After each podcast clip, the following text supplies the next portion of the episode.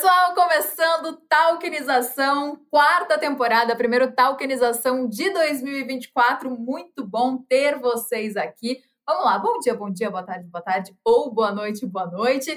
Vamos começar, gente. Vamos fazer nosso episódio 101. Vamos começar esse ano com tudo. Esse ano promete e, por isso, nosso primeiro episódio do ano, a gente vai falar da expectativa para 2024. Por isso, trouxe duas pessoas que eu admiro demais, que têm um conhecimento incrível no mercado e são pessoas de peso, por isso a gente vai bombar a internet hoje, vamos bugar tudo, vamos parar tudo. Rafa e João, muito obrigada por aceitar o convite. Oi, pessoal, sempre um prazer estar aqui com vocês. Também quero agradecer o convite, um prazer estar aqui para trocar ideia com vocês. Assunto super importante, né? Super importante, que pouca gente está falando ainda a respeito. Estou muito contente de poder falar sobre isso, porque acho que vai revolucionar bastante o nosso mercado. Acho que a gente vai deixar de olhar só para a especulação de ativo A, B ou C, né? E a gente está usando o blockchain como infraestrutura para trazer mercado de capitais para blockchain. Isso é muito disruptivo, é mais do que uma narrativa e eu estou super animado para falar sobre isso. Vai ser demais, gente, demais. Esse ano promete muito, estou muito empolgada. Mas, assim, quem está no mercado cripto já conhece vocês dois. Mas, com certeza, esse ano vai entrar muita gente no mercado, muita gente nova. A gente sabe como é, quando o mercado começa a bombar cada vez mais, a gente tem grandes expectativas que esse ano seja um ano muito, muito bom. Então, se apresentem brevemente aí para a galera saber quando vocês entraram no mercado, o que vocês fazem, quem são vocês, e aí a gente começa a falar do ano de 2024.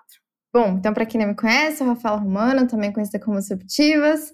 Em 2024 vai fazer 8 anos que eu tô em cripto, então estamos se aproximando aí já de uma década, né? Deu para viver bastante coisa nesse processo. Estando 8 anos em cripto, é normal que você faça várias coisas, né? Acho que não existe a estabilidade do mercado financeiro que as pessoas se apresentam, elas fizeram uma coisa na vida, né? Eu fui editora-chefe do Cointelegraph, que é o maior portal de cripto do mundo, né? Responsável pelo editorial brasileiro, já ajudei a fundar o movimento dos cypherpunks no Brasil, né? Cypherpunks são os responsáveis por criar o movimento cripto no mundo, ajudei a criar aqui no Brasil, tem vários grupos, né? E sempre fui muito focada nesse processo de educação e tentar fazer com que as pessoas aprendam, né, cripto de um jeito minimamente seguro, principalmente, né, considerando tanto seguro da perspectiva de investimento quanto seguro da perspectiva de segurança digital, né? E aí, nos últimos tempos, resolvi, assim, largar tudo e me dedicar 100% à produção de conteúdo em cripto. Então, tô por aí, já ganhei alguns prêmios também em relação a esse processo de reconhecimento no mundo cripto. Atingi 1 milhão de views em um vídeo no Instagram que eu vi. Arrasou. É difícil isso, hein? Por 1 milhão é difícil.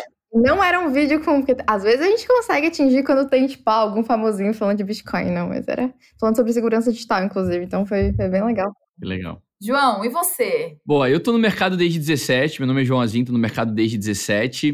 Entrei para especular o mercado, como tanta gente entrou. Achei que eu podia resolver a minha vida financeira com cripto rapidamente, em alguns poucos meses. No segundo semestre de 2017, eu sempre falo que eu achei que eu era um gênio dos investimentos, né? Porque botei dinheiro sem saber absolutamente nada e ganhei dinheiro. Mas aí, no primeiro semestre de 2018, a verdade bateu na minha porta. Eu entendi que eu só tinha surfado o final de um bull market. E aí, naquele momento, muita gente saiu, né? Muita gente saiu do mercado e eu fui estudar a fundo o Bitcoin, entendi do que o Bitcoin se trata, quais os valores que o Bitcoin carrega com ele. Entendi também a Ethereum, uma blockchain de contratos inteligentes, entendi o potencial que aquilo tinha. Então, eu fiquei 18 e 19 estudando o mercado. Janeiro de 19, a gente estava passando por um momento de bastante desilusão. Mesmo assim, eu comprei com medo, mas comprei, montei a minha posição efetivamente em Bitcoin e Ether e eu colhi os frutos desse risco que eu estava tomando entre 20 e 21 no ciclo seguinte. Então, de lá para cá, eu já participei, já criei alguns projetos educacionais. Começou com um grupo de Telegram lá em 2017, depois um site chamado CryptoTermos, que era um glossário cripto em 2018. Em 2019, eu cofundei a Escola Cripto, da qual fui sócio até outubro de 2022. A partir de 20 de dezembro de 2022, eu começo a criar conteúdo nos meus canais, crio a minha comunidade, chama-se Zero Paralelo, tá lá no Discord, e estou tentando compartilhar com as pessoas um pouco do que eu venho aprendendo, tentando fazer com que as pessoas não cometam os mesmos erros que eu cometi. Cometi muitos erros ao longo desses anos. Então, o meu trabalho é contar um pouco dessa história para que as pessoas não precisem passar pelas mesmas coisas que eu passei.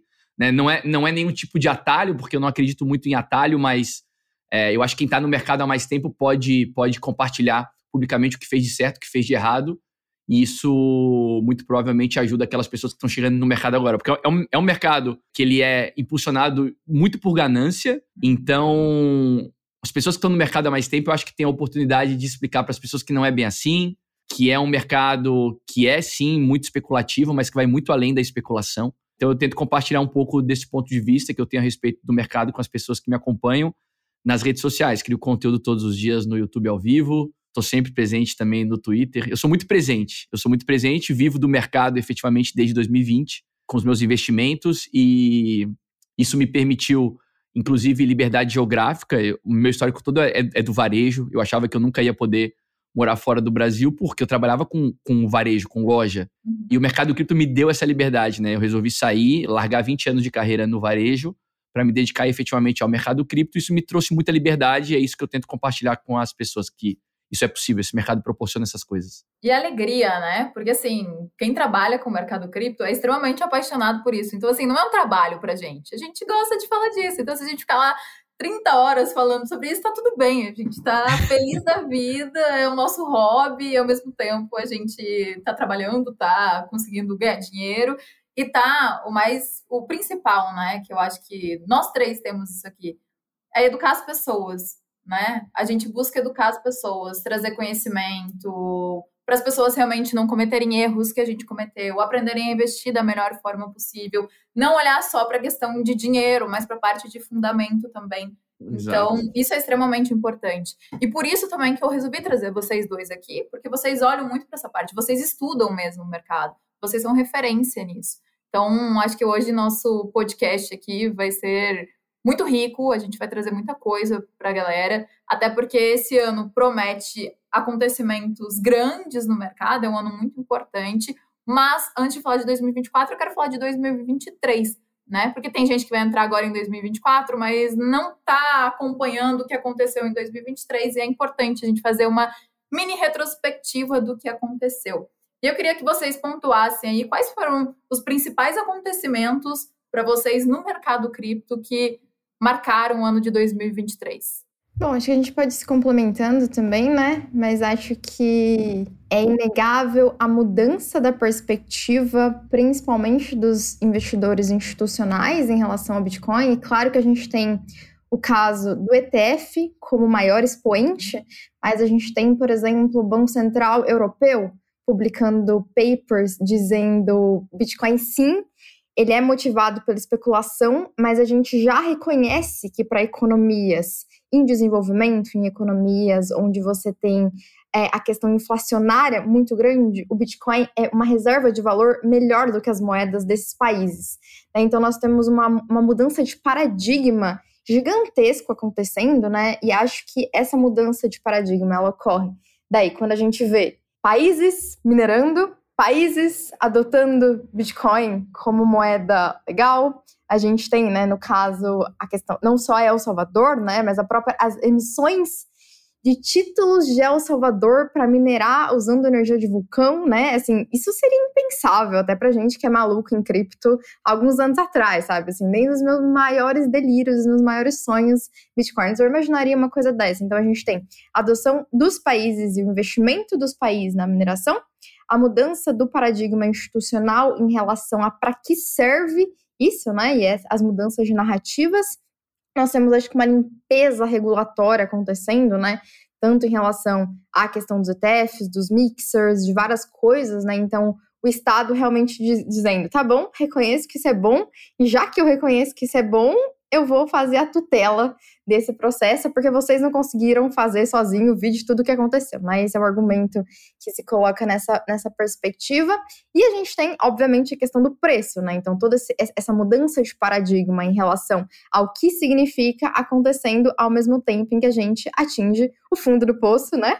E depois não tem mais para onde ir, começa a subir e sobe mais do que praticamente tudo, né? Então, talvez NVIDIA ainda continue tendo um desempenho anual melhor do que o Bitcoin. Mas tirando isso, então a gente tem, acho que vários desses pequenos no sentido de notícias diárias, né? Mas que elas criam esse mosaico que é todos os grandes fundos, todos os governos disseram, beleza, Bitcoin tá aí, é uma coisa muito boa, não dá mais para negar, Vamos, então, cuidar aqui para fazer de um jeito que seja interessante também da perspectiva institucional. E a gente tem a disputa dos institucionais, né? E uma disputa também de narrativa, né? Depois que foi dado o anúncio da listagem do pedido de ETF, o Larfink começou, assim, tecer elogios que até os bitcoiners teriam dificuldade, né? De falar tão bem, assim, digamos. Então, é realmente uma mudança que você fala, caramba, opa, né? Todos os grandes estão ali disputando por uma coisa que, felizmente, talvez pela primeira vez na história, né? Assim, na história recente, as pessoas físicas puderam entrar antes, né? Então, assim, isso é também algo muito diferente da perspectiva econômica, histórica econômica recente, né? Acho que esses são alguns dos pontos que eu acho interessante. Não tem como negar, né? Assim, a gente vê o mercado crescendo muito. A gente vê bancos que antigamente, alguns anos atrás, fechavam conta da galera, fechavam conta de corretora. Hoje já, ó, se você quiser comprar cripto, você pode comprar aqui, né? Então, assim, a gente já vê toda essa transformação no mercado de uma coisa, como você falou, não dá para negar, né? Então, assim, ou você entra nisso, você faz parte disso, ou você vai ficar de fora. Então, as grandes empresas, governos estão entrando porque eles não têm escapatória, na verdade. Tá todo mundo querendo entrar. É, eu concordo com a Rafa, eu acho que o ETF de Bitcoin Spot é o acontecimento do ano, né? É. Eu sou um pouco menos otimista que a Rafa em relação aos motivos para isso ter acontecido. Eu acho que eles tiveram que se render a isso porque é inevitável e eles não conseguem parar. Então, eu acho que é mais aquele lance assim de, bom, já que eu não consigo parar esse negócio, deixa eu dar minha mordida aqui, deixa eu tentar colocar cerca em torno disso, para eu talvez tentar controlar o que talvez eu consiga controlar, talvez o preço do Bitcoin, né, na paridade com moeda fiduciária, esses caras consigam controlar um pouco mais a partir da criação desses instrumentos, né, porque vai trazer muito cara para investir nessa classe de ativos. E não é só o Bitcoin, né? A gente viu aí que o ETF Spot de Ether está colocado também. Então, é um ano, assim, realmente incrível. E isso se refletiu nos preços, né? Se refletiu bastante nos preços. O Bitcoin andou bem, saiu de 15.400 para 44.500. O Ether saiu de 800 para 2.400, mais ou menos. Então já andou bem. Isso movimentou altcoins também. As altcoins já andaram razoavelmente bem. A gente já viveu em 2023, eu achei que não aconteceria em 2023, alguns ativos fazendo percentuais parabólicos em pouquíssimo tempo. O que costuma significar, né, costuma ser um sinal para uma mudança de tendência e tudo mais. Eu costumo classificar os ciclos em 3 etapas, né, os ciclos de mercado em 3 etapas.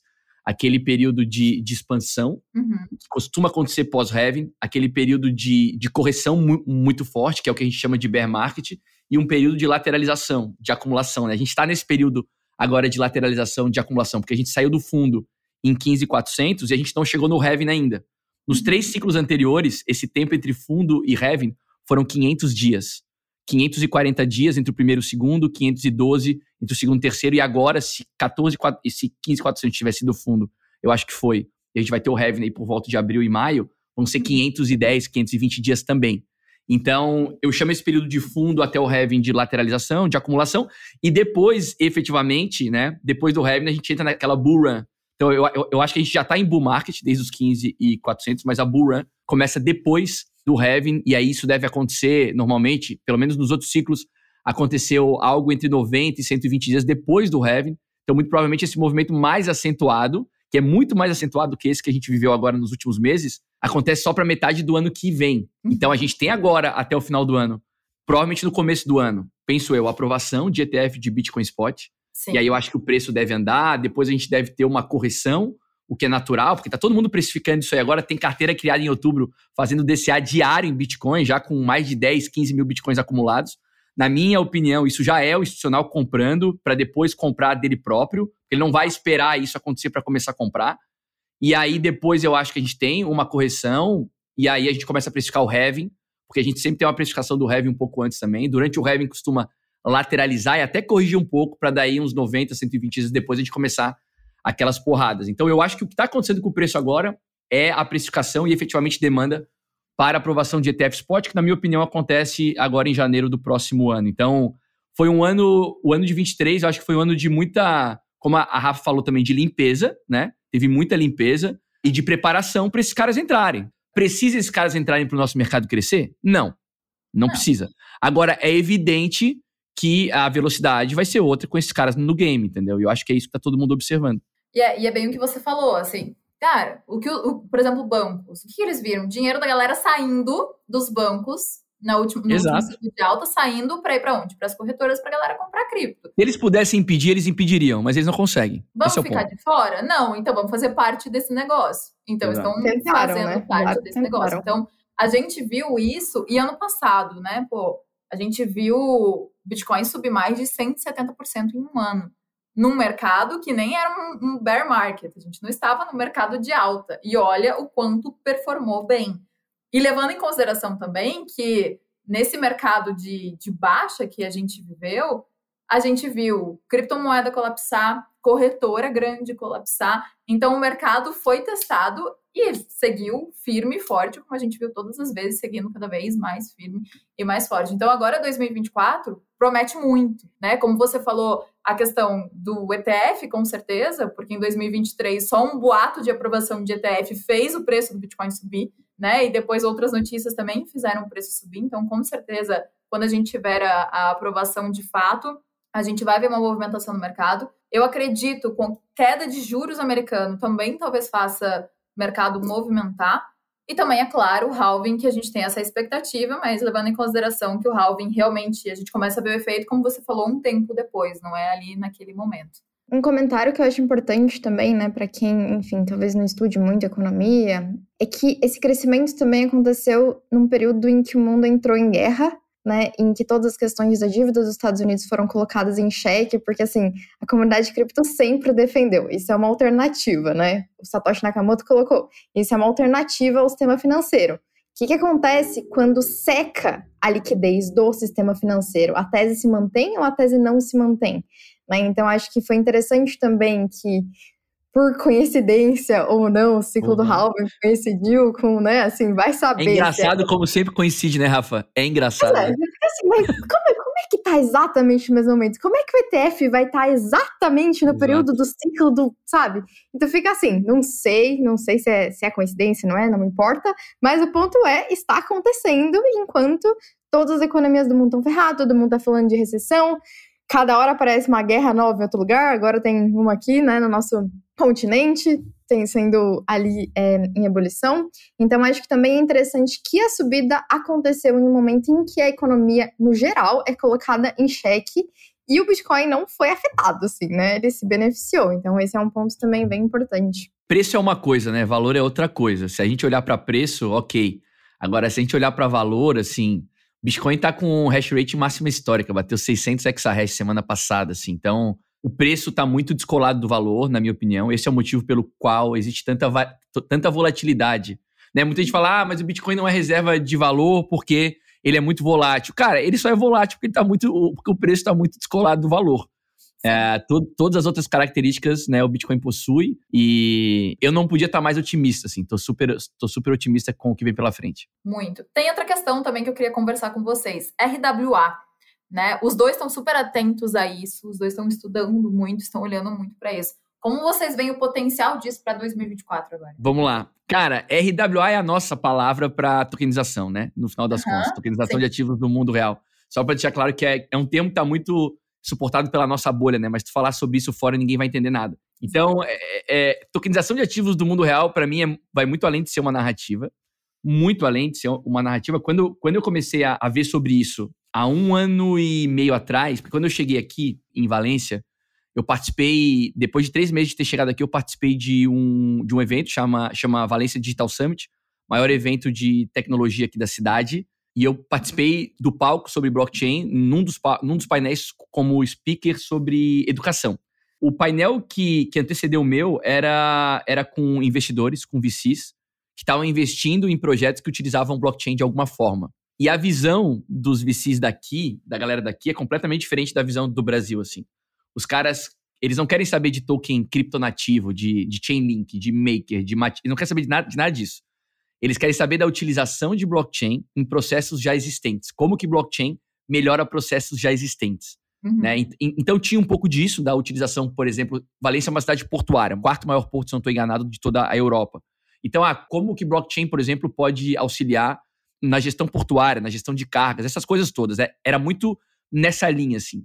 E esses caras falavam também da possibilidade de tu usar blockchain para oferecer operações comerciais de todos os tipos para o investidor de varejo, que é o tipo de instrumento financeiro que não podia oferecer antes para o investidor de varejo, porque era muito caro fazer isso. Era muito caro fazer isso porque tinha que ter muita gente para construir um produto como esse. E naquele momento já estavam surgindo aí as primeiras tokenizações de operações aqui, pelo menos sobre a minha visão. Muita gente tokenizando operação de todo tipo que vocês podem imaginar, assim. Por exemplo, tem uma empresa aqui em Valência que chama Haukstê. Os caras compram imóveis e aí eles reformam e revendem. E eu posso participar da compra desse imóvel, posso ser um cotista e participar do resultado financeiro disso. Então, os caras estão usando o blockchain para manter a transparência nesse processo. Então, eles estão tokenizando um recebível. Uhum. E aí eu comecei a entender o que é um recebível. Eu venho do varejo, eu sei o que é um recebível, mas eu comecei a entender o tamanho do mercado de recebíveis, o tamanho do mercado de dívida, o que é o mercado de capitais, né? Que é algo dentro do mercado financeiro como um todo. E aí eu comecei a olhar mais para isso, e aí eu percebi que os criptonativos não entenderam ainda sobre a RWA. Não. Porque a galera não entendeu. A galera tá, pelo menos a maioria não entendeu. A galera tá pensando, tá muito presa ainda, quando fala em tokenização de ativos do mundo real, tá muito presa a ativos tangíveis. O pessoal tá pensando em tokenização de apartamento, tokenização de automóvel, e eu acho que não é aí que tá o pulo do gato. O pulo do gato realmente tá na tokenização do mercado de capitais. Porque o mercado de dívida é um mercado gigantesco. Exato. O investidor de dívida olha coisas completamente diferentes que o investidor de cripto olha. É um outro tipo de análise e esse é o motivo pelo qual a galera de cripto está completamente alheia a isso, porque não entenderam ainda o que está acontecendo. 99% não entendeu ainda o que está acontecendo e já está acontecendo. Não é que vai acontecer. Já está acontecendo. Tem a Liqi, tem outras tokenizadoras aí fazendo um trabalho muito bom, um trabalho muito sério, originando dívida com originadores especialistas em cada tipo de dívida, fazendo o originador correr risco junto, tudo isso para amarrar os riscos off-chain de maneira muito profissional, para oferecer para o investidor que vai acessar aquele produto a maior segurança possível. Continua sendo um produto de investimento, continua tendo risco, porque todo investimento tem risco, vale para Bitcoin, vale para RWA, vale para tudo, mas as tokenizadoras no Brasil, pelo menos é a percepção que eu tenho, eu não estou aí, então eu posso estar vendo de maneira equivocada, mas as tokenizadoras no Brasil estão fazendo isso de maneira muito profissional. Quem está juntando as pontas off-chain está fazendo isso de maneira muito responsável. E, finalmente, produtos financeiros melhores podem ser oferecidos para investidores sardinhas como eu. Porque esse tipo de mercado ele não era acessível ao investidor de varejo. Ele era um mercado acessível a investidores qualificados, a gente que tinha muito dinheiro. Para mim, sobravam os produtos horrorosos oferecidos pelos bancos. Uhum. Agora não, agora eu tenho acesso a produtos que pagam razoavelmente melhor do que os produtos oferecidos pelos bancos, com bastante segurança. E detalhe, todas as tokenizadoras, elas estão abstraindo completamente a necessidade do sujeito entender de cripto para acessar esses produtos. Ou seja, esses produtos só existem porque está utilizando o blockchain como infraestrutura, o que é muito foda, e esse produto pode ser oferecido para o investidor que não manja nada de cripto, nada de blockchain, não sabe como uma carteira funciona. Então, assim, o que eu acho a maior parte das pessoas não sabe que isso está acontecendo. A maior parte dos investidores do mundo não estão em cripto. São investidores TradeFi. A nossa bolha cripto é uma bolha muito pequenininha. Quando esses caras começarem a acessar esses produtos, quando eles verem que eles podem acessar esses produtos, esse negócio vai explodir. O que falta para isso? Talvez canal de distribuição que essa galera acessa. Mas é questão de tempo para isso acontecer e é um pouco fora da bolha de cripto todo esse tema, mas usa blockchain como infraestrutura, então se a gente está olhando para esse mercado, a gente tem que olhar para isso também. A gente não pode ficar olhando só especulação de token A, B ou C, até porque essas ferramentas elas servem para os mais diversos momentos. Agora a gente está começando aí um momento de euforia, de ganância. Daqui a pouco isso muda. Para onde que o meu dinheiro vai? Eu vou deixar lá naquele token que vai corrigir 90%, ou eu posso acessar, de repente, uma pool de precatório, uma pool de ativo judicial, uma pool de cartão de crédito, uma pool de duplicata, que está me dando aí 15%, 20%, 25% ao ano. Sacou? Então, a gente tem que entender tudo o que está acontecendo. A gente não pode se limitar ao que nos deixa confortável. Eu acho que esse é um ponto. Não, e tá com tudo, né? E como você falou, é bom para os investidores, mas é bom também para as empresas, é bom para os dois lados. Então, assim, não tem como negar a parte de tokenização de ativos reais, como você falou, o mercado de capitais, que é muito que é ali que olha para isso. Então, assim, tá acontecendo, reguladores aqui no Brasil, eles estão super de olho nisso, até o Daniel Coquieri, né, o fundador da Liqi, ele tá sempre com os reguladores, sempre com o Banco Central, com o CVM, para falar sobre tokenização, porque estão extremamente interessados. Itaú, né, é um dos acionistas da Liqi, a Liqi lançou ano passado o Tidic com o Itaú, então assim, a gente vê o tamanho disso. É gigante, é gigante. E é muito mais fácil, né, as pessoas entrarem e comprarem tokens do que comprarem cripto, na minha opinião. É muito mais fácil. É que a pessoa, Flávia, ela nem sabe que ela está comprando token, né? Ela tem lá um produto que ela... Bom, ó, isso aqui é uma pool, por exemplo, de sei lá, uma duplicata. Uma duplicata mercantil. E aquilo tem, sei lá, aquilo tem um prazo de vencimento de 3 meses, eu vou investir, vou receber 17% ao ano e eu vou tirar o meu principal e a rentabilidade mês a mês e tal. O cara TradeFi, ele entende isso. Sim. Ele entende isso. Ele não precisa entender nada de cripto. É por isso que isso vai explodir. Isso vai explodir. Com certeza. Até esse ano, agora, a expectativa é que ele tokenize 500 milhões de reais. Cara, é muita coisa. Assim, é um crescimento absurdo do que tokenizava nos anos anteriores. Então, a gente já vê o tamanho potencial disso. Rafa, você também está super atento em RWA, né? Vou deixar a Rafa falar. Alguns comentários que eu acho interessante, né? Eu comecei a olhar pra RWA faz um tempo já, assim, né? Porque eu sempre tive um incômodo que é... Eu aprendi a investir em cripto, né? Eu entrei nesse mundo com cripto. E aí, né? Já passei por 3, basicamente, bears, né? E aí tu fica assim, o que eu vou fazer com meu dinheiro? Vou para o investimento tradicional. Ah, investimento tradicional não funciona de final de semana, não funciona de noite. Quando você é nativa de cripto, cara, isso é um saco. Tipo assim, é muito chato. Tu tem que lembrar que tem uma hora que tu não vai poder operar, que as coisas, sabe, assim. E aí eu sempre ficava pensando, cara, os 2 maiores problemas que eu acho que existem para um investidor crypto native é correlação 100% com Bitcoin, né? E o fato de que essa infraestrutura do mercado financeiro tradicional é muito ultrapassada, né? Então, sei lá, a bolsa... faz acho que um mês, né? Teve que mudar o horário para se ajustar com o horário de verão dos Estados Unidos, sabe? Sério que a gente tá discutindo essas coisas ainda? Tá todo mundo falando sobre chip na cabeça, a gente tá discutindo, tipo, não conseguiu operar 24/7, né? Então, assim, sempre para mim foi um grande problema a questão da correlação mesmo, né? E não ter o que fazer quando o mercado vai cair, vou ter que sair, vou ter que entrar no mercado financeiro tradicional, que é um saco. Então, eu sempre olhei muito para isso, né? Tive muito olhar a partir da perspectiva da tokenização dos recursos naturais, né? Que eu acho que, enfim, tem propriedades naturais parecidas com a do Bitcoin, principalmente relacionada à escassez, né? Eu gosto da tese da escassez, né? Eu gosto de ativos que conseguem ser impulsionados por essa questão da escassez. Então, eu estava olhando já para a RWA há um tempo, né? E aí o que a gente teve esse ano foi realmente, acho que a explosão muito via a tokenização dos treasures, né?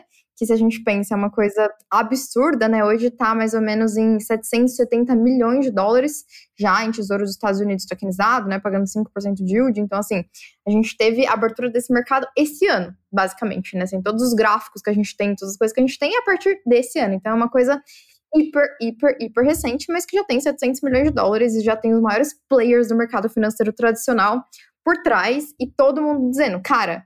sei lá, pelo menos 10% de tudo que existe no mundo vai ser tokenizado, porque a gente está falando de uma infraestrutura, né? E aí, quando a gente diz infraestrutura, eu acho que a gente acaba tendo um preço base sendo criado, né? Igual a galera fala, tipo, o preço base do ouro relacionado a uso de tecnologia, né? Tipo, é um uso que, independente do que acontecer, ele vai estar ali, né? Então, a gente acaba criando um piso que eu acho que ajuda também na questão da volatilidade do mercado de forma geral. Capitalização, né? Capitalização não vai cair depois de um tempo, porque você tem essa base sendo criada nesse momento, mas claro que esses protocolos, eles têm características muito diferentes das características que o investidor cypherpunk, anarquista e descentralizado da alta não vai ver, sabe? Uma DAO gerindo alguns desses protocolos, porque não dá, entendeu? A gente tá falando de coisas... Tu precisa entender desse mundo, do mundo off-chain, né? Pra conseguir desenvolver um produto como esse, assim. Então, eu acho que o que também o RWA faz é quebrar a barreira, né? Entre cripto e TradeFi, tipo, vão se encontrar nesse local, aqui vai ter que entender dali vai ter que entender daqui, e a gente vai começar a ter também, acho que diálogos mais horizontais, né? A galera vai parar de ver o pessoal cripto como, tipo, os malucos, né? Doido, que só quer saber de lavar dinheiro, mixer, blá, blá, blá. Então, daí a gente quebra isso, e a galera de cripto vai ter que também ficar um pouco mais profissional, eu acho, né? No sentido de que, tipo, cara, você tem esse tipo de negócio, tu vai realmente colocar tudo num token maluco e tal, né? Eu acho que o RWA acaba criando pra gente um pouco desse processo de conexão entre os mercados, né? E aí a gente está falando realmente de uma capitalização do mercado cripto subindo exponencialmente. Porque é isso, se você tokenizar 10% das dívidas, né? Que, assim, a economia é uma coisa muito maluca, né? A maior parte do dinheiro do mundo tem coisas que as pessoas nem imaginam. Tu acha que tá assim, tá no mercado cripto. Não, tá em dívida. Então, a gente vai ver a tokenização absurda e eu acho que vai ser muito bom também para segurança, sabe? Porque esses protocolos, eles vão ter que vir com premissas e frameworks de segurança que eu espero que ajude muito o mercado financeiro tradicional, impedir que a gente veja hack depois de hack, de mesma vulnerabilidade acontecendo, sabe? Às vezes tu vê, porra, mano, aconteceu 5 hacks com a mesma vulnerabilidade no ano, o que vocês estão fazendo na vida de vocês, né? Não é, tipo, uma vulnerabilidade que não existia, já aconteceu. Para de errar nisso, né? Então, também espero que isso eleve um pouco o patamar em termos de qualidade do desenvolvimento tecnológico desses produtos. Então, tu junta a inovação junto com essa questão de qualidade de desenvolvimento e espero que melhore bastante, assim, o mercado com essa interconexão, né? E acho que é isso. E o que vocês acham que vai bombar esse ano, assim? Desse novo ciclo que, a princípio, a gente vai começar a viver, a gente não tem como afirmar quando vai ser esse novo ciclo, mas o que vocês acreditam que no novo ciclo vai bombar e o que deve acontecer de diferente dos ciclos anteriores? Eu acho que, então, se a gente pensa especificamente, né, respondendo daí em RWA, nativos mais cripto, tem MakerDAO e Link, que são mais diretamente afetados, aí tem os protocolos específicos de RWA que estão ali, né? Então a gente tem, sei lá, Ondo, Maple, a gente tem Mountain, tem Centrifuge, Goldfinch. Então assim, tem vários daí que são específicos para isso e alguns que servem de infraestrutura para, né? MakerDAO já está tokenizando, já tem ali os títulos atrelados bem grandes. Acho que tem a questão também do... Eu acho que a instituição Tether, né, vai continuar surpreendendo a gente bem, né? Porque eles estão... catalisando muito desse mercado e acho que eles, que assim, eles eram uma coisa, agora eles são outra coisa completamente diferente, né, são uma das empresas, acho que a empresa mais centavo que existe em cripto hoje é eles, né, eles estão desenvolvendo novos produtos, investindo em mineração, então a gente tem muito desse processo acontecendo, eu acho que as empresas de mineração também de Bitcoin vão surpreender a gente, porque assim, igual o João falou, cara, o hash rate não corrigiu com o Bear, hash rate não corrigiu. Todo dia aparece um país, vai investir aqui 1 bilhão em mineração, né, com preço não arrumando. Então, assim, alguma coisa muito maluca vai ter que acontecer para esse mercado se autorregular, porque foi colocado muito dinheiro e a maior parte das infraestruturas nem estão prontas ainda, né, assim, colocou dinheiro para você montar, para chegar às ASICs, etc, demora um tempo. Então, acho que a gente vai ver algumas coisas interessantes acontecerão na indústria da mineração, assim, também, né? Principalmente com essa disputa dos países. Acho que a gente vai ter algum país, principalmente da Ásia, ali, assim, entrando forte na questão da exposição institucional ao Bitcoin. Isso vai mudar um pouco, né? Não vai ser, tipo, El Salvador, Suriname, né? Vai ser algum país, assim, mais, digamos, com legitimidade econômica entrando e mudando esse jogo, né? Acho que as Layers 2 do Ether vão alavancar bastante, assim, né? A gente tem algumas atualizações no Ether que vão permitir que elas tenham um melhor funcionamento acontecendo ali, né? As Layers 2 do Bitcoin vão ter que dar um jeito de resolver, porque ninguém mais vai conseguir ficar operando na Layer 1, né? A não ser valores muito altos, então a galera vai ter que se virar para resolver o problema de escalabilidade, porque todo mundo fala de Lightning, ele que tá muito longe. Mas tá muito longe de ser o que a gente precisa, né, nesse mercado, então com certeza a gente vai ver bastante coisa acontecendo em termos de infraestrutura e eu acho que talvez as infraestruturas do Bitcoin agora vão começar a amadurecer e funcionar, né, porque antes a gente não tinha nada, era tipo Bitcoin ali, todo mundo falando de Lightning, papapá, mas a gente tem um protocolo da Stacks, né, que permite fazer várias coisas legais, assim, tem vários protocolos que estão usando isso, então acho que a gente vai ver o florescimento do ecossistema do Bitcoin que a gente nunca viu acontecer, né, antes era só realmente como meio de pagamento, então essas são algumas das coisas, eu tô muito mais olhando para coisas mais fundamentalistas, então eu também não sei muito das coisas mais degeneradas que tá acontecendo, espero que surja outro MovitWorld, que eu adoro aquelas que são das minhas questões. Você que deu a letra do MovitWorld ano passado pra mim, pois é, chegou a gente fez uma live, ela falou do Stepn, eu falei, cara, que coisa legal, e de repente o negócio explodiu, sei lá, quantos 1000%. Foi o melhor desempenho da Launchpad da Binance, foi bem bom, eu continuo usando. Mas aí espero que algumas coisinhas. Continuo, nunca deixei de usar. E aí, espero que surjam algumas coisinhas legais, assim, também, pra gente brincar um pouquinho, né? Que daí a gente fica sério, aí tem umas coisas pra gente se divertir. Que é bem legal, bem legal. E você, João, o que você tá de olho, assim? Cara, eu quase faço das palavras da Rafa as minhas palavras, assim. Eu tô completamente de acordo com ela em tudo, em gênero, número e grau, assim. A importância da Maker na utilização de RWA como colateral para emissão de DAI, título do Tesouro Americano, a rentabilidade lá sendo usada para recomprar MKR e queimar, acho maravilhoso. A Link como infraestrutura, né? Eu estive agora na SmartCon em Barcelona. Uhum. Fui convidado para cobrir o evento pela Solange Gueiros e eu saí bastante impressionado de lá, porque os caras querem desfragmentar tudo. Eles estão chamando o Token Link de Universal Gas Token. Os caras querem desfragmentar todas as informações para conectar on-chain com off-chain, a parada toda, assim. É uma loucura, então Link como infraestrutura também é algo importante. Também estou de olho em alguns protocolos de RWA, que são efetivamente RWA. Os meus favoritos hoje são a Centrifuge, a Maple e a... Centrifuge, Maple e a Goldfinch. Apesar de achar que os tokens têm uma utilidade medonha, a narrativa é muito forte e vai acabar andando. Sobre outras narrativas, cara, jogos vai vir muito forte. Já tá vindo de novo, tá? Só que dessa vez com jogos efetivamente que são divertidos. Que existem, né? Porque teve vários jogos que a gente nunca nem viu. Exato, exato. Então, jogos eu acho que vem muito forte. Depin é um lance que eu tô olhando muito, que é a descentralização de infraestruturas físicas. Também tá muito forte pra mim, faz muito sentido, eu tô olhando com todos os olhos pra isso. L2 de Bitcoin, concordo plenamente com a Rafa, assim, no começo do ano eu fiz algumas lives com o Diego Collins sobre segundas camadas e tal, sobre Lightning, na verdade, especificamente, porque eu achava que isso ia porrar. Só que assim, né, com a febre dos ordinals agora, cara, ficou muito mais escancarado que isso é necessário, né, começar a olhar pra isso, e aí eu tô olhando para Stacks também, eu falei que era L2, mas já me corrigiram lá no Twitter, já me falaram que não é L2, que é uma... que nem sidechain é, que é um monstrengo, mas eu vejo muito mais como uma sidechain, né? Porque tu tens o token dessa blockchain e tu paga o gas dessa blockchain com esse token, então tô experimentando isso aí, tô experimentando os aplicativos que estão presentes lá. Que mais? L2, concordo com a Rafa também, L2 de Ether vem com tudo. E agora, no presente momento, assim, a gente está vendo também muita oportunidade de tu ganhar token utilizando as aplicações, utilizando as redes. Então, a gente está passando por um momento, na minha opinião, um pouco singular, assim. A gente sempre teve airdrop, por exemplo, sempre teve. Uhum. Mas a gente está passando por um momento singular no sentido de que tu recebe token por utilizar uma L2 que ainda não tem token nativo. Tu recebe token por usar uma aplicação que ainda não tem token.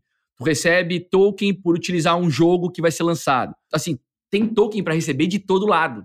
De blockchain, de aplicação, de infraestrutura, de tudo, assim. Então, muita sorte a gente estar aqui agora nesse mercado. É muito bom estar aqui agora, porque as oportunidades vão ser enormes, assim, para todo lado, assim, para onde tu olhar. É claro que tem muita tranqueira também. Mercado cripto é repleto de tranqueiras. Então, tem que tomar cuidado, tem que estudar, né? Não adianta sair botando dinheiro em qualquer coisa. Mas tem muita narrativa interessante. Não é uma, nem duas, nem três. São muitas. Não, e tem que acompanhar as pessoas certas, né? Porque vai surgir uma galera... É, sorte nada, porque a gente sobreviveu ao beer. Tanto de gente que sai quando o mercado cai. É verdade. Sem sorte. Não é assim, cara. Tem razão. Você vai aprendendo muita coisa. Você vai aprendendo. Tem razão, ó. 2 anos sofrendo, né? Pra agora falar que é sorte é foda. Nossa, é verdade. Tem razão. Não. Não. E coisas que, tipo, bombaram no último ciclo, que nem NFT. Ah, NFT foi lá, bombou, galera. O que vocês acham que agora, tipo, não vai, assim? Meu, esse ciclo não vai, esquece. Não, NFT veio pra ficar, cara. O ponto é, os NFTs, né, o que representavam NFTs no último ciclo, que eram coleções PFPs e tal, a maioria disso vai morrer, assim, né? Agora, NFT como tecnologia... É incrível. É um fato. Sim. E eu acho que tem uma coisa... que, assim, vou encarar a antropóloga que sou, tá? E que às vezes esqueço. Mas, cara, o que a gente viu que bombou esse ano? NPC. Que tipo assim, bizarra. A gente que coisa mais bizarra. Não, a hora que eu vi a menina com a chapinha estourando pipoca e ganhando muito dinheiro, eu fiquei assim, cara... Isso que eu ia falar, o pior é que as pessoas ganham muito dinheiro. E aí a gente fica pensando, cara... Tem um cara que até hoje, eu entro no TikTok, esse cara... Ele tá... Não. O Fel que é light. Ele tá com uma bola cheia de água e ele fica enchendo a bola. Ah, isso já apareceu. Então, a galera doa pra ele quando ele tá enchendo a bola. Ele tem uma bomba assim, ele fica enchendo e aquilo fica subindo na cabeça dele até estourar. Então a galera fica pagando pra ele ficar bombando a bola, entendeu? É bizarro. E aí vocês... Esse é o mundo. A sensação que eu tive quando isso aconteceu foi tipo... Cara, eu estudo, eu me mato de estudar, eu me dedico. E as pessoas... Entra um monte de gente na live deles. Na minha não entra um monte de gente. E aí eles ganham muito dinheiro e tipo, eu fico... Meu... A gente tem NPC, tem tendência da galera TikTok vendo 4 vídeos ao mesmo tempo na tela do celular. Cara, eu fui numa baladinha esses tempos... As músicas não terminam mais, tá? Tipo, não existe mais começar uma música e terminar. Tipo, toca 30 segundos de uma música e depois ela já muda. Então, assim, a realidade do mundo, ela é muito mais estranha do que a gente gostaria de aceitar. Eu fico imaginando como é balada hoje em dia. Tipo, a galera fazendo a mesma dancinha na balada. Gente, não. Assim, eu fui esses dias, eu fiquei assim, puta que pariu, velho. Eu não acredito. Mas, enfim. E aí... Tudo isso pra falar assim, não queremos aceitar que o mundo é estranhíssimo. Logo, memes continua sendo uma tendência pra mim. Porque, assim, memes representam a sociedade, velho. A sociedade, NPCs, galerinha dando dinheiro, papipoca estourando, coisa assim. Então, memes continuam porque o mundo é como é e não como a gente gostaria que a gente fosse. Que fosse aceitar a diferença abismal que existe entre essas duas coisas é importante. Eu todo dia tento me lembrar disso e falar assim, Rafaela, o que você pensa do mundo, ninguém se importa, o mundo é como ele é, logo haja desse jeito aqui. E aí, só pra falar que memes continuam pra mim. Eu tenho dito pra todo mundo que eu, nesse ciclo, vou ser diferente do João do ciclo 17 do ciclo de 20. Por quê? Olha só, eu sou um analista fundamentalista, né? Quando eu comecei a falar em análise fundamentalista no Brasil, ninguém falava em análise fundamentalista, era análise gráfica só. Sim. Ah, então, pra mim, isso é muito importante. Eu não boto dinheiro no que eu não acredito, no que eu não conheço, eu não consigo, é difícil pra mim. Só que assim, ó, em 17, quando eu entrei no mercado, eu não sabia o que eu tava fazendo. Eu tinha uma carteira com mais de 100 ativos. Eu tinha uma carteira só de ativos de menos de $0,01, porque eu achava que esses ativos podiam ir a $1. Eu era esse cara, tá? Eu era esse cara completamente responsável, que não tinha a mínima ideia do que tava fazendo. Em 2021, eu era o oposto disso. Eu tinha 91% do meu portfólio de Bitcoin Ether e 9% em ativos bem fundamentados. O João de 23, 24 e 25 é outro cara. Eu vou ser o meio termo entre essas coisas, vou me expor um pouco mais às altcoins e não vou fechar o olho para nada. Tem dinheiro em cima da mesa, eu vou virar para lá e vou tentar pegar, sacou? Sim. Porque no final do dia, qual que é o meu objetivo? O meu objetivo é aumentar Bitcoin. O meu objetivo não é aumentar a moeda fiduciária, é aumentar a minha posição em Bitcoin. Eu não especulo Bitcoin. Então, mesmo sabendo que no ciclo de baixa o Bitcoin pode corrigir 70%, eu não vendo Bitcoin, porque eu não quero estar especulando Bitcoin na hora errada. Na hora que o sistema fiduciário, sabe, der aquela engasgada. Então, eu não especulo Bitcoin. Agora, o resto da minha posição, eu vou me posicionar no que eu achar que faz sentido. Memecoin eu nunca tive em portfólio, mas é o que a Rafa falou, porra, se tu perceber ali que tem uma memecoin que vai andar, talvez faça sentido tu botar um pouquinho do teu portfólio, se virar pó, virou pó, se andar, beleza, tu troca por mais Bitcoin depois, entendeu? Eu acho que é isso. Eu nunca fiz isso também, cara, eu nunca coloquei dinheiro em memecoin, nunca. Eu também não. Eu sempre fui uma pessoa que batia nas lives, falava, não faz isso, cara, cagada. Eu não sei se eu vou chegar nesse ponto, Flávia. Dogecoin subiu não sei quantos por cento. Eu não sei se eu vou chegar nesse ponto, mas eu vou te dar um exemplo. Porra, Solana é um ecossistema que eu não gosto, pra mim não fede nem cheira. Mas se tá dando airdrop lá agora, eu vou mandar um pouco de grana pra lá e vou tentar surfar airdrop, entendeu? E no final das contas, a gente quer dinheiro. A gente quer fazer mais dinheiro, essa é a verdade. Eu acho só importante, se você está entrando no mercado cripto agora, tenha cuidado. A gente tá falando que a gente tá, há anos. E agora que a gente tá sentindo confortável de brincar com os memes, tá? Verdade. Eu acho que é só esse ponto, assim, realidade é estranha. Olhem para a realidade como ela é, mas saibam que se você está hoje, entrei hoje, tomem cuidado, porque provavelmente você vai se lascar se você tentar brincar com essas coisas já de início. E vai. Óbvio, né? No mercado de alta, cara, tudo começa a subir, qualquer cripto lixo sobe e tudo mais. E aí você vai ver um monte de gente nova, um monte de influenciador novo aparecendo no mercado, falando coisa que não sabe, falando que amanhã vai subir um monte de empresa aí que vai prometer coisas que, né, a gente sabe que não vai acontecer. A gente vai ver isso, todos os ciclos a gente vai ver isso. Mas, cara, acompanhem quem tá a tempo no mercado, quem sabe o que tá falando. Então, né, querer ir com sede ao pote não dá certo.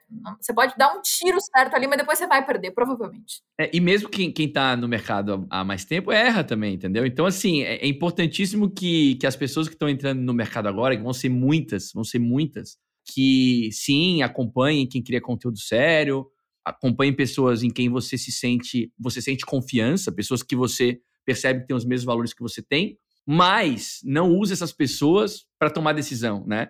Usa a informação para trazer mais informação para ti, para tu poder tomar uma decisão mais assertiva. Porque às vezes também o que funciona para mim não funciona para uma outra pessoa, entendeu? Não tem receita de bolo aqui. Eu tenho feito algumas consultas individuais com alguns investidores para trocar ideias sobre o mercado, para ver o portfólio dessas pessoas. E, cara, o que eu tento fazer nesse papo não é empurrar para o cara o portfólio que eu tenho. É olhar para o cara, a situação dele, em que momento de vida o cara está. A grana que o cara tem investido em cripto é uma grana 100% livre que ele pode perder ou ele pode precisar trazer para Fiat daqui a um mês, sabe? Então, eu tento entender a situação em que a pessoa está e eu vejo o portfólio que a pessoa tem. O cara tem um token ali que para mim não faz sentido, que eu não teria, mas ele fala assim, João, isso aqui eu quero ter porque eu quero me expor essa narrativa aqui, esse token aqui eu acompanhei, eu tô acompanhando, isso aqui para mim vai andar. Eu falo, beleza, é isso, sabe? Então, a gente não consegue ver tudo também. O mercado ele é tão dinâmico, tem tanta coisa acontecendo ao mesmo tempo que não dá para uma pessoa acompanhar tudo. Então, muita coisa eu não olho. Às vezes o cara tem uma narrativa ali que eu tô 100% por fora, que eu não faço a mínima ideia do que tá acontecendo. Então, tudo isso para dizer que não existe receita de bolo. Não existe um jeito certo de fazer. Existe o teu jeito. Não se apoie no jeito dos outros. O João falou que gosta do ativo X. Então tu vai sair comprando porque eu gosto? Não. Não, pode ser que se tu ler aquele paper, pode ser que se tu olhar o que tá acontecendo naquele ecossistema, tu não goste, sabe? Então, a gente sempre fala sobre... Quando a gente fala sobre cripto, a gente fala sobre eliminação de intermediários, né? Uhum. Ou seja, não delegue as decisões de investimento do seu portfólio para um terceiro. Elimine esse intermediário. Você pode usar um terceiro para você se munir de mais informação, mas não para tomar a decisão por você. Então, você sempre coloca nesse mercado um valor que você não vai precisar trazer para a Fiat no curto prazo, porque no curto prazo esse mercado é completamente imprevisível. E, além disso, você toma a sua própria decisão. Deu certo, parabéns, não precisa agradecer ninguém. Deu errado, a culpa é só sua, não bote a culpa em ninguém. Que é o que acontece. Porque, João, o que a gente vê, né, gente? As pessoas entram no mercado, elas veem uma live, nossa, tal pessoa comprou essa criptomoeda, agora eu vou comprar também. Só que você não sabe qual é a estratégia da pessoa, se ela tá pensando em vender no mesmo dia, daqui a 2 meses, e aí dá ruim. Quando eu vejo o portfólio de alguém, eu já sei quem a pessoa assiste. Tu acredita? Eu acredito. É bizarra a quantidade de pessoas que investem porque fulano, ciclano ou beltrano gosta do ativo A, B ou C. É a maioria. É 99%. 99%. Claro. Mas não é só em cripto, gente. Assim, a maior fonte de decisão de investimento é o amigo, o colega, conhecido, a tia, a avó.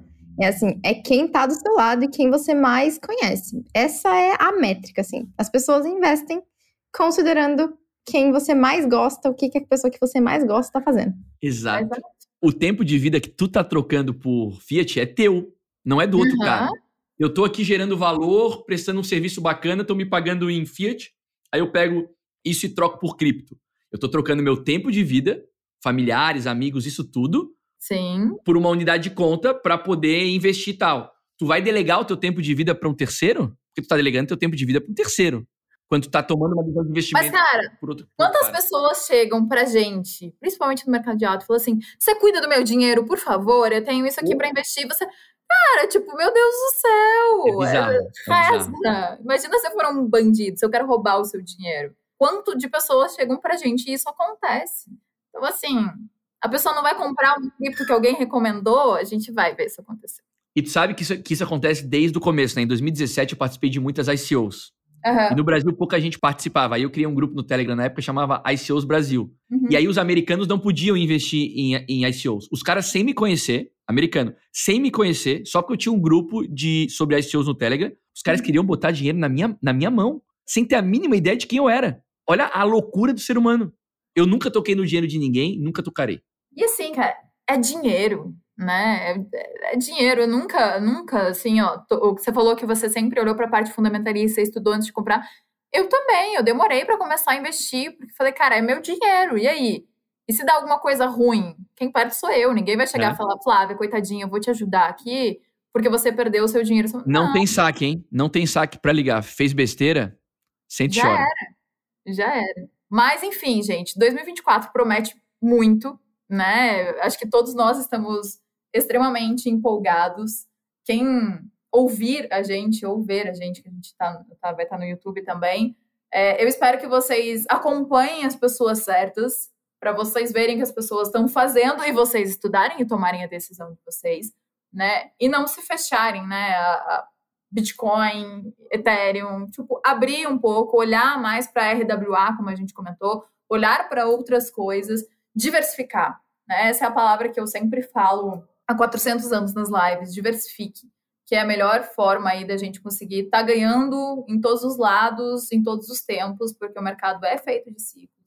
Então, a gente tem que olhar para tudo, estudar o máximo que dá, porque a gente não consegue estudar tudo, é muita coisa acontecendo, mas tomar as melhores decisões aí. Eu quero saber de vocês, conselho para a galera, para a gente encerrar nosso podcast. Mensagem aí para 2024. Só uma coisa que tu falou agora, né, que eu lembrei.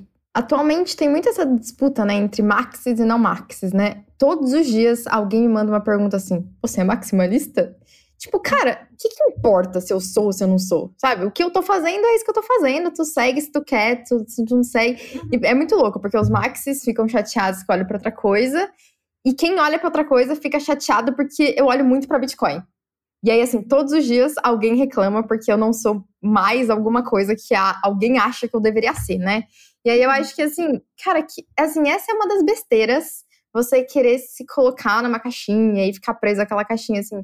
É isso, ouve quem você gosta, vai ler as coisas, brincar, eu acho que pra quem tá começando é a melhor coisa e ninguém brinca vendendo a sua casa, né, então assim, posso colocar isso aqui, vou mexer, tu vai perder em algum momento alguma coisa, assim, por erro, porque caiu, porque desesperou, assim, então é importante que você passe esse desespero enquanto você tá brincando pra que as coisas possam ficar mais sérias, né, então eu acho que eu sempre gosto de indicar pras pessoas pra elas brincarem, ou caso você não quer brincar, cara, DCA em Bitcoin, né? Vai no básico ali, se você só quer, enfim, uma pequena exposição. Se você quer entrar em cripto, brincar. Todo mundo me pergunta sempre assim, quero trabalhar em cripto, o que eu devo fazer? Tu vai ter que conversar com as pessoas, entrar para as comunidades, conhecer o pessoal.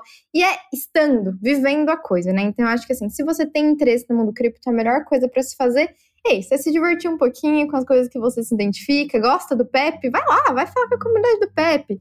Não, você quer saber de Bitcoin? Vai conhecer então os maxis, né? Mas assim... Não vá realmente para alguém. Aprenda qual é o seu caminho, né? Dentro desse processo, porque a gente nunca vai ser... A gente sempre vai... A nossa melhor versão é a versão de ser nós mesmos, né? Então, assim, eu nunca vou ser tão boa em alguma coisa igual a outra pessoa é. Então, acho que para mim é esse processo. Aprendam, por favor, sobre custódia de um jeito bonitinho. Saibam que se você mexe em muita coisa, assiste pornografia... Baixem todos os downloads, talvez não é o computador ideal para você colocar os seus bitcoins. É importante, né, que assim, a quantidade brasileira que diz que já diz que assiste pornografia já é gigantesca. Imagina os que assistem mesmo que não falam, né? Então, assim, eu fico preocupada com os computadores, com as wallets de vocês, nos mesmos dispositivos que vocês usam para outras coisas. Aprendam sobre, tem soluções super legal, Tails, por exemplo, né, sistema operacional separadinho, que já vem inclusive a wallet, aprenda o que é verificar uma chave PGP, então acho que assim, tem um pouquinho de aprendizado que todo mundo precisa ter sobre custódia, como ter uma wallet no ambiente seguro, como manter os seus fundos offline, o que é uma wallet watch only, né, para você acompanhar sem precisar ficar restaurando a sua seed nos dispositivos. Todo mundo tem que saber sobre isso, todo mundo. E depois tu aprende o seu caminho brincando ali, ainda aos poucos. Acho que esse é meu conselho geral. E é isso, eu decidi que, como eu tô nesse mundo há 7 anos, agora eu parei de produzir conteúdo para outras pessoas, vou produzir para mim, vou falar o que eu acho que deve ser falado, então me acompanhem também nas redes sociais. Foi uma decisão bem feliz, acho que eu e o João, a gente passou juntos essa decisão de, tá bom vocês, eu vou fazer o meu, vou fazer do jeito Exato. Que eu gosto. E estão arrasando e bombando os dois. Muito bom. Então, nos acompanhem aí que a gente vai estar lindos, ricos e educadores em 2024. Rafa tá demais hoje. Boa. É isso, assim, eu faço também, mais uma vez, as palavras da Rafa, as minhas palavras, assim, eu acho que você investir tempo, antes de mais nada, na sua educação é o primeiro passo, né? Depois você vai olhar o Bitcoin, vai entender o Bitcoin, depois vai olhar Ethereum, uma blockchain de contratos inteligentes, depois você vai olhar as outras coisas. Vai com calma. Custódia realmente é algo muito importante, né? Nunca delegue a custódia dos seus criptoativos para ninguém. Lembre que se não está sob sua custódia, não é seu, né? O que existe é uma promessa de que vão te devolver. Agora, se vão te devolver, aí são outros 500. Então, aprenda minimamente sobre custódia, que realmente é algo muito importante. E é isso, cara. Eu estou sempre à disposição para trocar ideia com vocês, com a galera que está acompanhando aqui. Eu sou um livro aberto para conversar, para trocar experiência. Sempre super à disposição de todos vocês que quiserem embarcar nesse mercado. Para quem já está, quem quiser se ajudar também. Rafa, esse assunto de segurança é super importante. Vamos participar aí de mais coisas para tu poder mostrar sobre isso. Tá convidada já, desde já, para estar lá junto com o Zero Paralelo, para falar um pouco sobre isso com as pessoas, para fazer live comigo. Eu já tava querendo me convidar faz um tempo, olha lá. Não, vamos, pô, vamos. Deu, não, ó, é só porque o meu tempo tá muito corrido, porque já era pra gente ter feito essa live há muito tempo. Arrasou, bom demais. E, gente, agora que vocês estão produzindo cada vez mais conteúdos aí, como que a galera encontra vocês? Eu tô no YouTube, Instagram, Twitter, LinkedIn, TikTok eu não tô, porque eu já fui banido umas 3 vezes. Meu conteúdo não condiz com a política de comunidade deles, então não tô desistir. Então, principalmente Twitter lá. Mas dançar de biquíni pode, hein, Rafa? Sobre cripto não pode? Pois é, exatamente. Eu vou ter que mudar a minha abordagem. Eu tenho que voltar lá, tem que fazer um NPC e falar, Bitcoin. Acho que sim, daí eu concordo, eu não vou ter nada. Mas sempre que eu falo de segurança, eu acho que as palavras, assim, talvez tipo golpe, etc, banido. Então não estou no TikTok, porque eles não gostam de mim.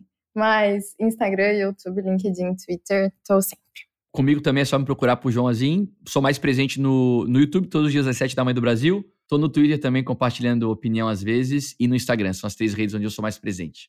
Muito bom, gente. Obrigada por aceitar o convite. Vocês sabem que eu adoro ter vocês aqui, por isso que eu sempre chamo vocês, porque...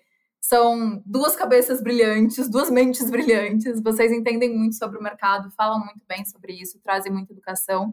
Então, quando o conteúdo é bom, as pessoas são boas, a gente tem que chamar mesmo. E a gente tem que compartilhar aí conhecimento com todo mundo. Então, muito, muito, muito obrigada. Que 2024 seja um ano incrível para vocês, para todos nós. Que a gente consiga aí prosperar cada vez mais no mercado cripto, em tudo. Que estejamos sempre juntos. E, gente, muito obrigada. Acompanhem os nossos podcasts, acompanhem a Liqi no YouTube, no Instagram, no descomplique.com.br. Me acompanhem lá, Flajabur.